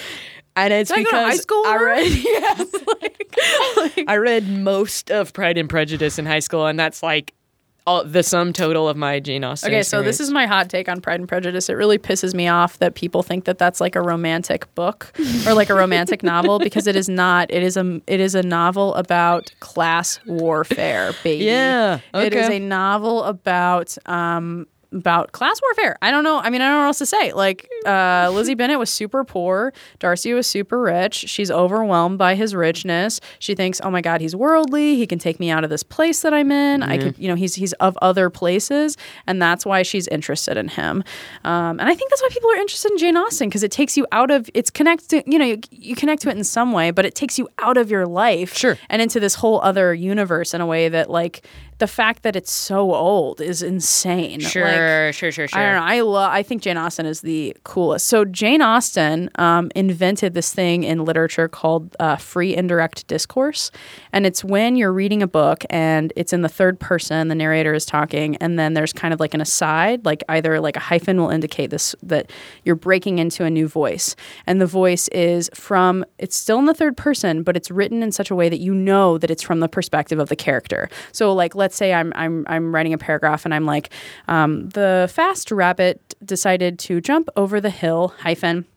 And gosh darn it, I love that hill. Like it, from the perspective of like, or like he loved that hill. Like if, if he's like really like like erratic, like it'll be erratic language. So like she literally pioneered that, and so and it's used throughout like all of her books, and it's used throughout a lot of the movies that are adaptations, um, which is really interesting. Uh, and that's just something that I think is really fascinating that she literally invented that. Um, she, like so much uh, about what she wrote was about the dichotomy between like um, being in control, being the writer, and also like kind of pe- like peeking behind the curtain and letting people see like a little bit of like like there a, a lot of her um, earlier juvenilia. There's there'll be like a line that's like, and the writer thought that would be a great idea, but it's like literally written. I just I'm fascinated by it. Okay, so that is fascinating. there's a lot to work with with Jane Austen, right? And so they created the Lizzie Bennet Diaries, which was a, it was kind it, it feels it's similar in tone to Crazy Ex Girlfriend, but it's a vlog um, that's from the perspective of Lizzie Bennet, and she is interacting with people in her life um, who go to high school with her, her sister. Um, this uh, like Asian kid Bing Lee because the um, Bing Bing Lee is the character who like comes. He's kind of like he's the one that that uh, is rich and that the line like that starts the book. They're like really famous line that's like, um, uh, "It is a truth universally acknowledged that uh, all blah blah blah blah blah like women in want Yes. of a of a like a wife or whatever." So in the book, um, he's like extremely rich, and Darcy's his friend, and he's looking for a wife. And Yes. the sister is the one who yeah who court is being courted. And so in the in the vlog, it's like this Asian kid Bing Lee, and like I don't know, they just like did a lot of weird stuff like that. That was like oh like hmm, a little Creative. yeah, like yeah. oh, a little nod to the original. Yeah. Um, but it was like for teens, and so what's interesting about it is my friend. And but it's set in a modern in a modern, era, I'm assuming. Okay. Yeah, I don't know where exactly because I haven't watched it in a very long time, but it's set in like in like 2008. You know, um, and so Alex Alexandria Edwards, who I went to school with, um, she actually got an Emmy for this. Uh, particular thing that's called transmedia, I believe. Um, but it's the act of kind of creating this like tertiary content that feeds into the original. I mean, I'm probably describing this incorrectly, but this is from what I understood. If she ever listens to this, I'll feel embarrassed. Um, but basically, it was. Um, sh- she would create the social media profiles for the different characters. So, like Lizzie had her own Facebook, her own Wow. Twitter, whatever. And then what they would do is they would pose a status or a tweet that was like a question or was saying like I'm not sure what I'm going to do today, like or I'm not sure if I'm going to, you know, forgive Darcy.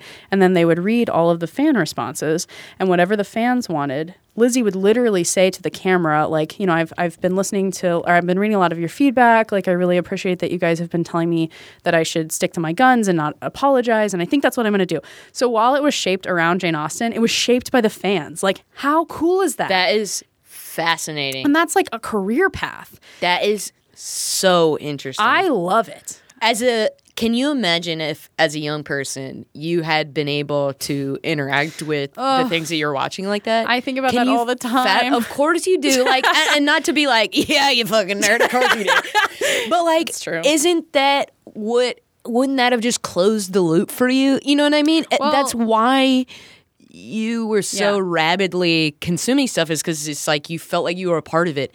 But then you would have fucking actually been a part of Well, it it's kind of like a new branch of fan fiction in a way. Because I was, uh, I was super into fan fiction when I was in like, sure it is certainly That's like literally how I learned how to write. Is I wrote Harry Potter fan fiction and Neopets fan fiction. Yes. like with the Neopets involved every day of the fucking week, and that was how I learned how to write. And that's literally what I do now for a living to make money. I am a content specialist, so I create content for money. That's how I'm like. That's crazy. I did this stupid thing as a child, and now it is how I make money in the world. yeah Wild. But Yeah. yeah, I would have. I mean, that that that basically would have yeah and i didn't think about the idea that it's just kind of like incorporating fan fiction directly back into yeah, the it's project. literally fan fiction.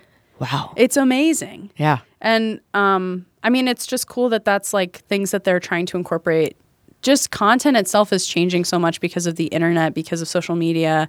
I mean, I don't know if that'll ever happen in terms of TV shows, but even like, and who's to say that it hasn't to some extent you know Yeah. i i, I I don't know that there have been a ton of showrunners coming out and saying like I've we're really reading- listening to the well, um, oh, who's the guy who does BoJack Horseman? He has, in a lot of interviews, mentioned that he does pay attention to the online fan communities in terms of writing the show, which is really cool. yeah Yeah, I mean, I think fandom in general is so interesting. and I think it has changed a lot because of some of the things that we've talked about, the way that we consume uh, media, but also the way that the internet has brought together fan bases. Yeah. uh, the way that and a generation of people who grew up on certain intellectual properties Yeah. have now become adults and those uh, properties have become multi-million dollar endeavors and such Yeah.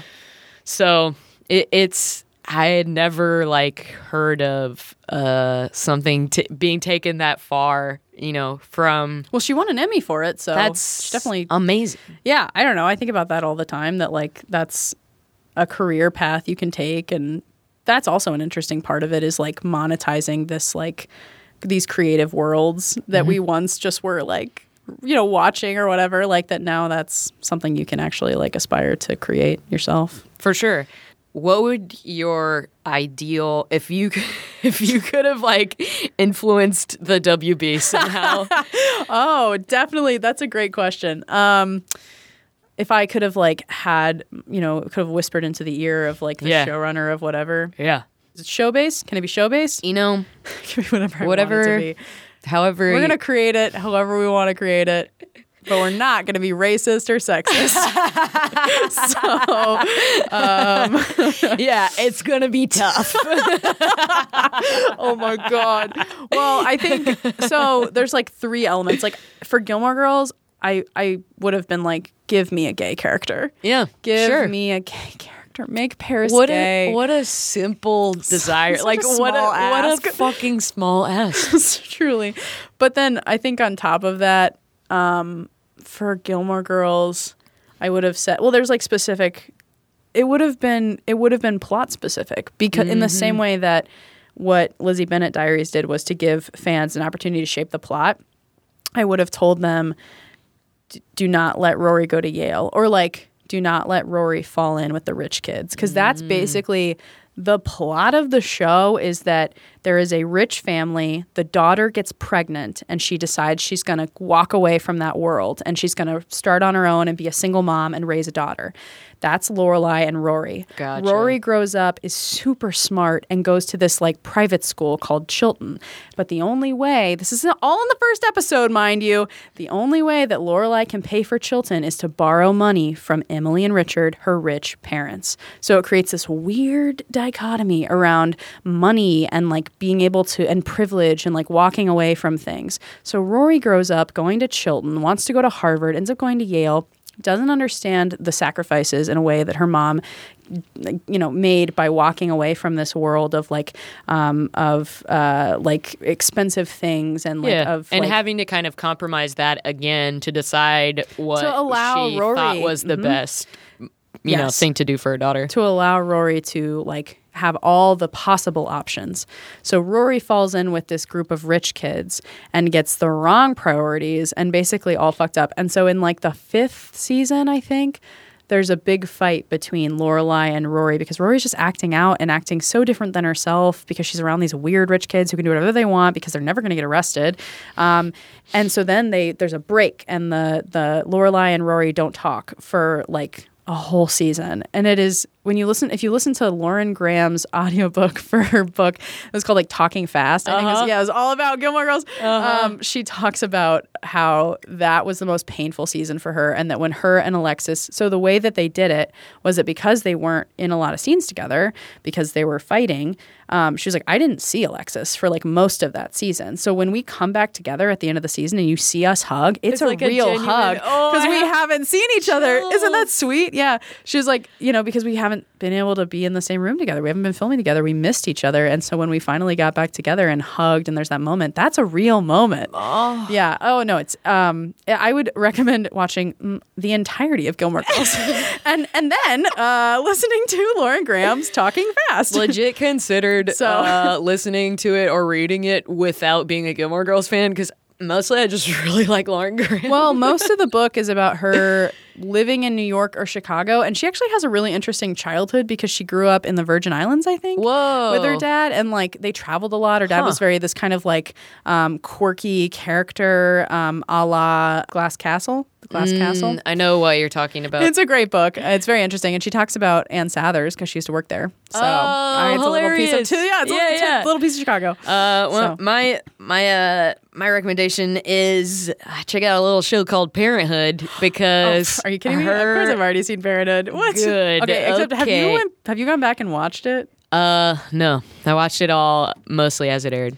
Yeah. So I went back and watched it recently, or like started watching it, and I will tell you that it is a little bit painful Mm. because it's very saccharine sweet. Oh yeah, I was making fun of everyone for watching This Is Us, and then I went back and watched Parenthood recently, Dude, and I was like, I am a piece of shit. is totally the like spiritual It's- sequel yeah, to Parenthood. Parenthood. I, I even like I, I watched the first half of the first season of This Is Us because my parents were watching it and it felt like it was gonna be that show. And I honestly still want to like revisit it and finish that show, mostly because I really like like the purity of a family drama. Like an ensemble family drama just isn't that common. Yeah. And I really liked getting to share the to show. Parenthood with my family. Yeah. And because there isn't that much stuff that I watch that they watch.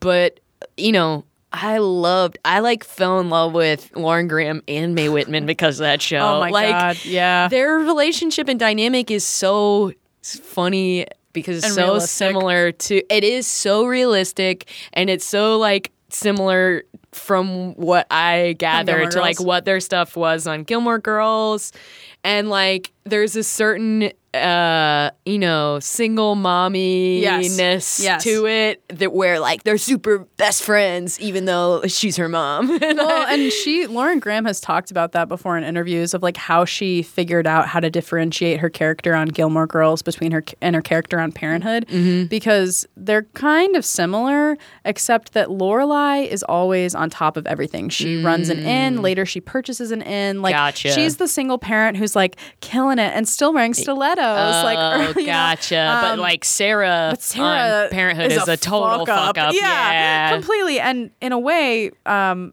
Amber. Amber. is also kind of a fuck up. So it's interesting. Interesting. So, uh, so but they're both. But they're both instances of of mother daughter relationships where there's tension because of sameness. Yes, Which is interesting to me because it's like Amber and Sarah are very similar, and that's why there is tension. Right. Uh, Rory and um, uh, Lorelai, Lorelai. are very. I mean, literally, Rory's name is Lorelai shortened. It's that's like the purpose. She's supposed to be of Lorelai, basically. Ah. But then that's why it's so painful when in like when she goes to the Yale years and she Right. starts to think for herself, and she's like, "Wait a minute, I actually love uh, hanging out at tea parties and doing things like that involve money. Yeah, I love this in the rich same shit. way that Amber was like, I love the bad boys. Yeah. yeah. yeah, and she's like making the same mistakes that her mom made. Right. Man, Yeah. that's so interesting. I never knew that there were. I never kind of put together that it was like The names. The oh no, I Oh. never knew that. But Yeah. I, I didn't realize uh, that across the two shows, that was kind of the biggest difference. Was that one?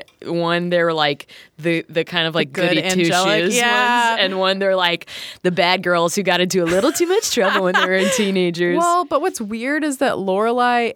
So there's a lot of shifting on Gilmore Girls because when you first start start watching it, Emily is this kind of uptight grandmother who's rich, and you just think like, oh, what a bitch.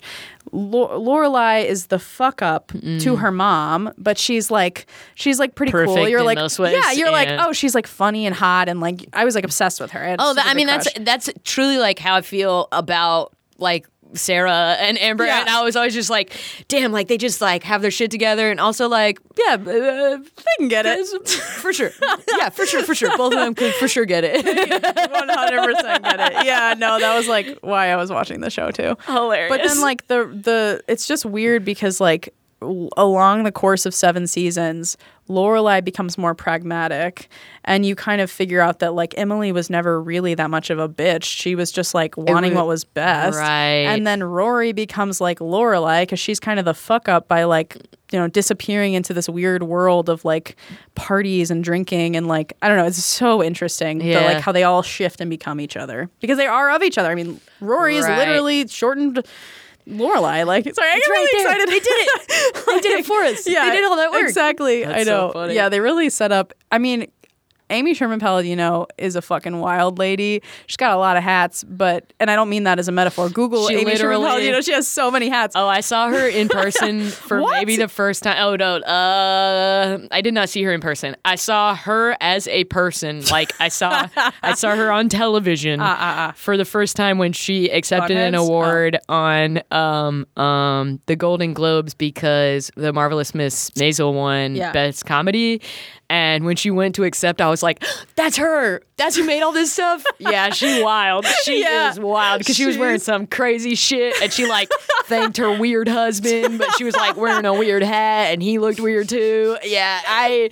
That was my first like experience with her This as is the a person. best description of Amy Sherman Palladino I've literally ever heard in my whole life. That was my first impression. She's just a weird lady with a weird husband who make weird shit together. What's okay? This is so feeding back into fan fiction. Uh-huh. What's really funny is that if you talk to like a diehard Gilmore Girls fan, they will tell you that the seventh season doesn't count because quote it is like fan fiction. That I've heard that from so many people, and the reason I was reason going to bring that up when you said the thing God. about the sixth season. Okay, so leading up until like um uh Gilmore Girls like I think bounced around at some point. I didn't watch it was on the air and I think I'm getting this from Lauren Graham's book, but it was on the WB and then the WB was over and I think at some point it was on like the CW or UPN or something. Yeah, I wanted even I wanted to say that it was always on like Fo- well at the time it was like Fox Family or ABC Family. Oh, maybe- but maybe well, that was like in ABC Family was when it was in syndication. 'cause that's when I Gotcha, watched it. gotcha, gotcha, gotcha. But I think it like something happened. There was a lot of uh, there was a lot of like turbulence near the end because every season they were like not sure if they were going to do it again. Mm-hmm. Yeah. So then I think Amy Sherman Palladino and David Sherman Palladino decided that they didn't want to do the show unless they had a certain amount of money after the sixth season. So all of the cast came back, but they didn't. They Mm-hmm. had different writers. And so Lauren Graham in her audiobook is literally like, I don't remember a lot of what happened. When we had to do the revival, um, some of the assistants had to remind me that I was ever married to Christopher in the show. I was like, no, I wasn't married to Christopher. That's the whole. I never married my husband because I had Rory out of wedlock. And the like really zealot, like overzealous assistants were like, no, no, no. Like we watched Gilmore Girls and like in the sixth season, you married Christopher. She's like, no way. Or like in the seventh season seventh, yeah. Like toward the ends when when things got a little crazy. And the funniest bit of trivia that is actually very sad is that um, when the seventh season, the last episode, you might know this because I feel like it's a very popular piece of Gilmore Girls trivia. But when they filmed the last episode, um, none of the cast knew that it was the last episode because they thought if they told the cast, they wouldn't be able to get through the episode without crying. Damn. So they didn't tell them until it was over, and then they were like, "Oh yeah, we're not renewing the show. It's over." Damn. and they were all like, "Oh," and that like is something that Lauren Graham talks about in the book because, like, when they went to do the revival, it was very upsetting because like they were glad to they have had that time back. essentially emotionally manipulated. Yes. And there was like I think 10 years between when it ended and when they did the revival and um Edmund Herrmann, Ed, Ed, Edmund Herrmann, the, who plays the grandfather, had passed away. Like, and he was like a large part of the show. And so, like, they they even wrote that into the plot of the revival that like Emily has to deal with the death of her husband and like, Gotcha. um, yeah. And so it's just really interesting. That is so, So- odd. I I have a weird go on. I have a weird story. When I was little, uh, I did community theater, and so did my dad. He Hell still yeah. does it. Um, That's awesome. and it's super awesome. And I think like he looks to me sometimes as like an inspiration to continue to do musical theater or uh, community and musical theater, which I think is like so amazing and such a like uh, like role reversal from when I was little. And uh, and I know he gets like really pumped to talk to me about shows that he does. But I remember uh, when I was little, he was in a production of a play of Mash, and he played Hawkeye, which is the uh, Alan uh, Alda character. Yes. and the woman who played Hot Lips Houlihan was uh like friend of our families. I had like developed a relationship with this woman. Um and at the end of the play, she leaves uh, the MASH unit. And that's like the finale is her leaving and saying goodbye to everyone. And after the production of MASH, she did, or we did, she moved away from our hometown and she knew that she was moving before the last show. No. So on the last night of the show, I'm like getting chills thinking about it. Uh, I was watching and I knew she was leaving, and like the cast knew she was leaving, and everyone got so genuinely choked up that it was like some of the best acting, Acting I had ever seen. seen because they were literally crying, and I I think probably cried because I was just like. you understand. She is leaving. Yeah. This is so sad. And it was like one of the first times that I had like broken that barrier Yeah. between like fiction and and reality and I think about it all the time now. And to me, why wouldn't you tell your cast that their show was ending if you were trying to like get some Real emotion emotion? out of them? because I think that they thought because the the last episode has no like it's one of those that is another thing Uh, that I find fascinating that fascinating. doesn't actually close it off. Where they they do a it could be it could not be. They did that Mm. with Felicity in like the third season. There was an episode where it like could be the end, could be not, because it ended with all of them literally arm in arm walking down the street, and it was like oh like all the friends, Yeah. you know. But then it like went on. Oh my god! And also that's a weird thing was that it was produced by J.J. Abrams. I don't know if I like mentioned that. So the last season of Felicity is all um, sci-fi What? it's like yeah i don't know if i brought it's lit it started as like uh like a teen drama like about college but then the last uh ep- or the last season is basically because it was a love triangle and so it ended in the third season they only did it for four seasons but the third season ended with her being with noel i think and then there's like a love potion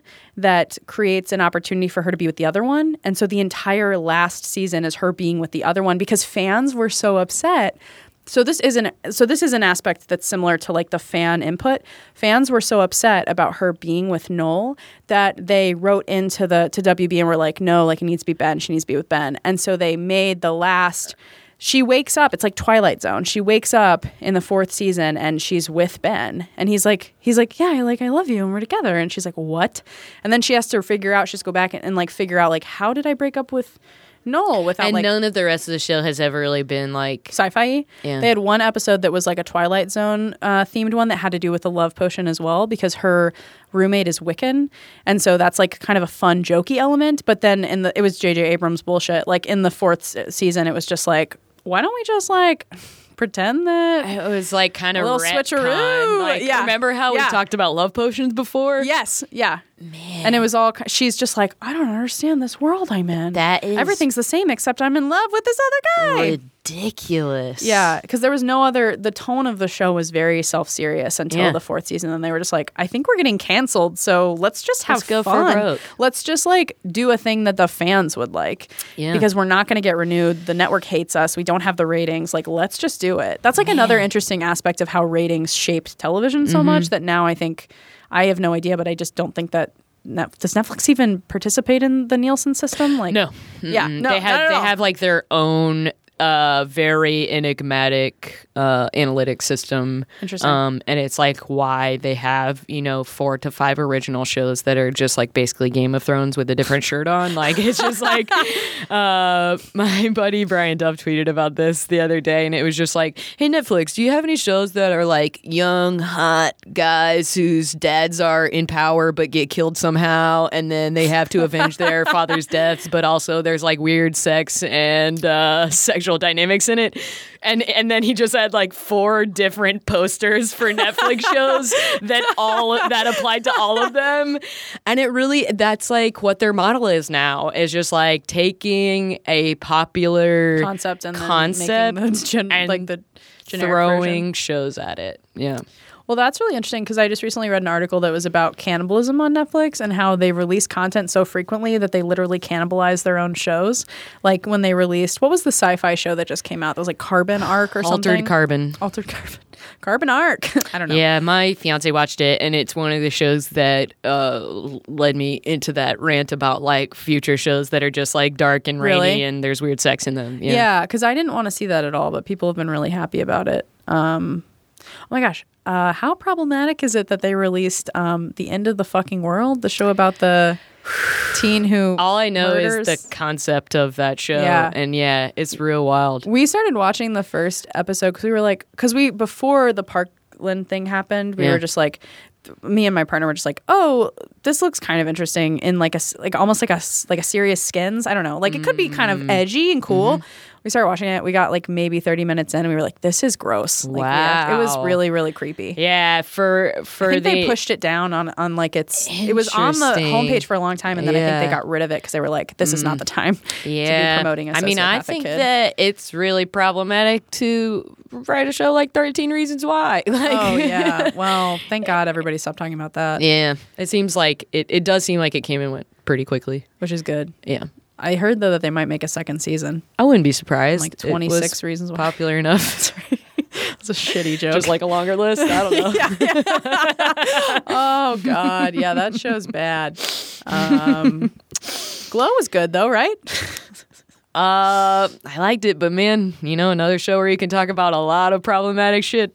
Okay, but my argument is that they were aware and they like tur- they do the thing I where think it's, so, too. it's placed and then they're like that's fucked up. I think so too. So I think they were agree with you. commenting on the original wrestling show. Yeah. Which I cuz at first when I was watching that I was like, "Oh, fuck, I got to stop watching this." And then I like went a little longer and I was like, "Oh, this is like kind of satirical, Yeah, self-aware." I I agree with you. I actually I think and I think they try to do a lot of work on, the subject and like comment on it a lot, which I think is all you can really ask Uh, yeah, from a like- show. Yeah. yeah, that's a that's a show where they're it's a period, but they're like they're at least like They're not accepting it as yeah, they're Yeah. they're not accepting it as the reality of the period. They're trying to tackle it and question whether it's, you know, actually how people felt or yeah, whatever. Yeah. Right. I think that it if nothing else is trying and like Yeah, trying yeah. to make the conversation about that instead of just being like, yeah, we know there's some racist stuff, but that's how the 80s were.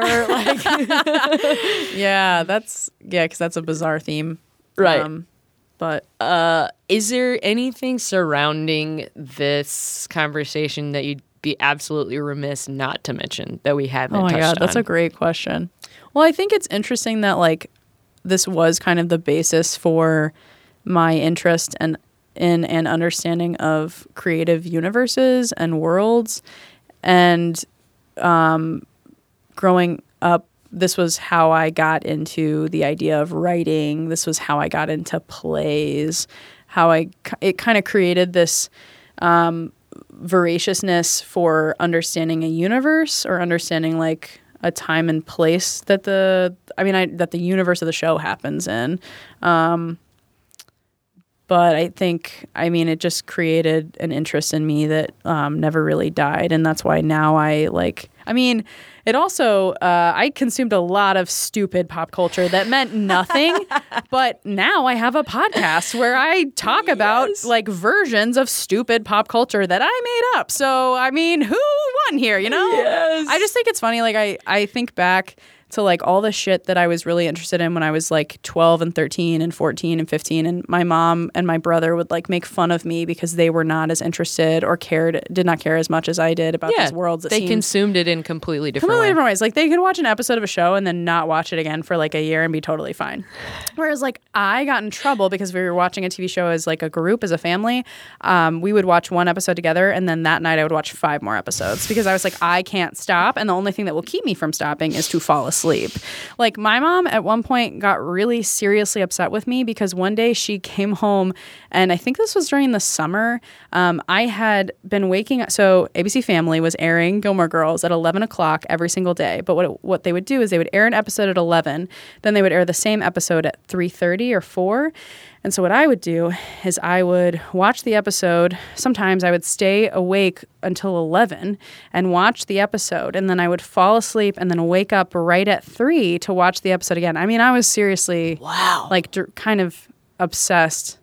Yeah, I mean it was it was super unhealthy, but I remember my mom getting really upset with me about that. But I just really took in these like worlds and was like they were an escape from I mean if I'm thinking about it, they were an escape from like being shit on at school for being like obviously gay or like smart or like a little different or whatever because I grew up in the south and so I mean All of these things were things that people could ridicule. they were like fuck you, you're so smart. No, I mean it's I just, mean, I relate to that on some level. it's kind of fucked up that I even said that, but like No, I, I totally get it. Uh, and that that was, you know, what I was trying to comment on. I was like, oh yeah, I totally relate to that. I was smart in the I was smart as, well. shit. Yeah. no, like I think there just was. I just had different interests, and I don't think I understood or could tap into the interests of my peers. Like I didn't get why they'd want to go to sporting events. I didn't get why they cared about certain like. And it's not that any of that was lesser because now I love watching sports. I'm interested in celebrity gossip. Like, I, but at the time it was like this thing that I couldn't unlock. But I could unlock the fictional world if I studied it long enough. Yeah. I could figure out what those people were about and wanted. And it was so like gratifying to be like, I get it. I'm on the inside here. So I think that's partially why I like submerged myself in these creative worlds was because I couldn't figure out. And now I feel like it's a it's weird, but I feel like I have like somewhat of an emotional IQ based on the fact that I did that. I wouldn't be surprised at all. Like eh, that makes sense to me, especially with how much you know time and energy and thought Yeah. goes into creating those relationships in the first place and then unpacking them Yeah. as as a viewer Yeah. uh, yeah makes sense i i think that's a, a perfect uh segue into the final question you kind of already commented on this uh, to a certain extent, but how do you feel like your love of the WB and, and these shows and their worlds has influenced you creatively and your life in general? Yeah, I mean, I think um, like everything about what I do now is based around this kind of like veracity and interest and appetite for um, these creative worlds. So I have a podcast um, that's through Machine Culture. It's I'm gonna plug. I'm gonna shamelessly Do it, plug. please. Um, it's called Sell Me a Pup. I, I co-host with Brandon Kirkman, and the concept of the show is that we bring comics and improvisers on, and we have them um, review pop culture that Brandon and I make up on the spot, or like yeah, we we we make them review something in that moment as if it is real that they've never heard of before. Yeah. And I totally do that and I I do it based on tropes that I gathered from watching these shows or like yeah, and so I think it gave me this vernacular for like the language of pop culture because some so like in marketing they call it archetypes. Um, have you heard of the Power of Myth by Joseph Campbell? Yeah. So that's like the intellectual way to discuss it, but like in marketing, they call it archetypes and they never talk about that. Sorry, I have a problem with how that works. But That's basically, really there's like these different archetypes of like the jester, like the the cl- the clown, the the sage, like these different characters, the rebel. And so certain brands will try to like shape their marketing around these things, which is so funny and like basic um, to me. Yes. yeah, sure. But uh, I think there is a language around which pop culture um, exists and can be spoken of. And like, if you understand the structure of like, if you've watched a certain number of shows, you understand how they're supposed to work and how certain characters are supposed to exist and who's supposed to do what. Yeah. In a certain way, I mean, it. You know, they reshape and change, and like the environment is always different. But it, like, there's always going to be sort of this like coming of age narrative for a coming of age teen drama, Right. or like so that kind of thing. I ingested, and it just like pulsates within me and just exists as I write anything. and has led to what I do for a living. yeah, no, Yeah. it's uh, that's even crazier. Like, I mean, I used to. I mean, not that I like write fan fiction for a living, but the fact that I spent so much time when I was in like the seventh and eighth grade writing Harry Potter fan fiction and like developing a voice, Yeah. is why I am a content specialist and Yeah. why my interest professionally is in becoming like a content specialist or like a UX designer to create an experience that I had. so I think that is so cool and it's so it's so funny to me that we now have and not to say that there hasn't been in the past it just it's very interesting to me that that generationally that happens you Yeah. know it's like what was the thing that you you know Yeah. did your family really get into the waltons as a kid and that made amy sherman palladino want to make gilmore girls you know what i mean yeah. like uh, it, it may very well be like it's uh it's so cool to me to think that like artists are uh, inspiring others artists in in totally new ways. I love listening to interviews where um, I think I think where uh, someone is asked about like what did you if you're a musician what did you listen to when you were a kid? If you're if you're making a TV show what kind of TV shows did you watch? What movies did you watch? Whatever. I find I find that so fascinating because it is this like it's really optimistic, but it's interesting to think about the idea that like whatever you're making is helping. Okay,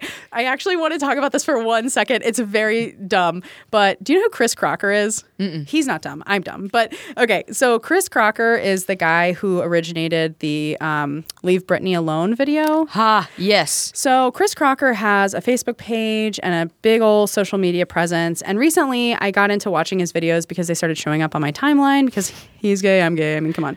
Gotcha. Um, you know how the algorithm works. yeah Um, uh, it shows me stuff about like the movie brave and pippi longstockings a lot yeah, for sure. Which is a part of your identity, I can tell.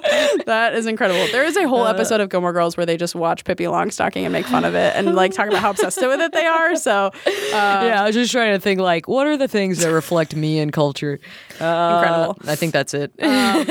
so Chris Crocker originated this video, and I just recently have been watching his videos, and he does all these like characters and like jokes and memes and that sort of thing.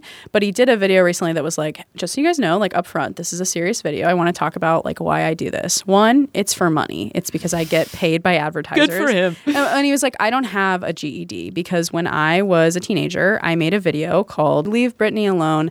And I dropped out of school and I went to LA and I recorded a um, reality TV show with me in it that never really went anywhere. Wow. But so I don't have a high school education. I can't have a real job. Um, so first of all, that's why I do this because I have to make money and I have to feed my family, my don't- mom and my my mima and stuff. Wow. So that was like one part of it. And then he was like, you know, the second part of it is like, I grew up watching these characters who would get in front of the camera and be very like extra and like confident. And it made me feel like, oh my gosh, I can do this. I'm confident. So when I do these crazy characters like on Facebook or Instagram or whatever, um, it's because I'm hoping to inspire other people. Because he's like from Tennessee. Like he's like a little southern gay kid. Yeah. And he's like, I'm hoping to inspire other people. And also, when I made Leave Britney Alone, that was one of many videos I made on MySpace that were getting like a little bit of traction. But that one, of course, went viral. Yeah. And can you imagine how it feels to have been making videos that were comedy, that were jokes, and then to make one video that was actually serious, that was actually asking people to take me seriously, and everybody laughed. So, this is my chance to take that back and to reclaim my ability. You're laughing because I'm acting and I've chosen to make you laugh. And I was like so blown away by this. I think everyone should go follow Chris Crocker. This is a plug for Chris Crocker. Um, I love his videos, and I was like, that's amazing because isn't that all that anyone's doing?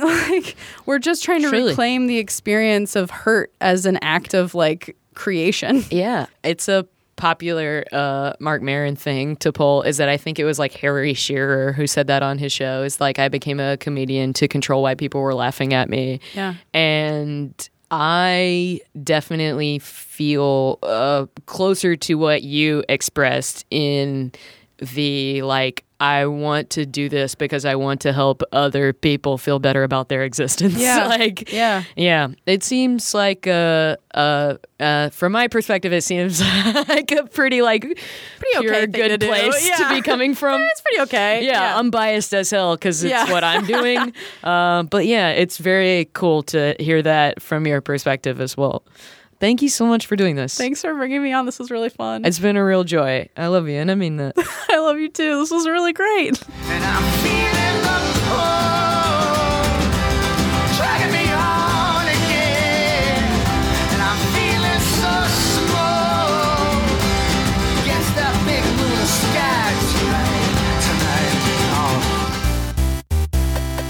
This has been a Nerdologues production. If you'd like to help make more things like this, please visit patreon.com slash nerdologues to donate today.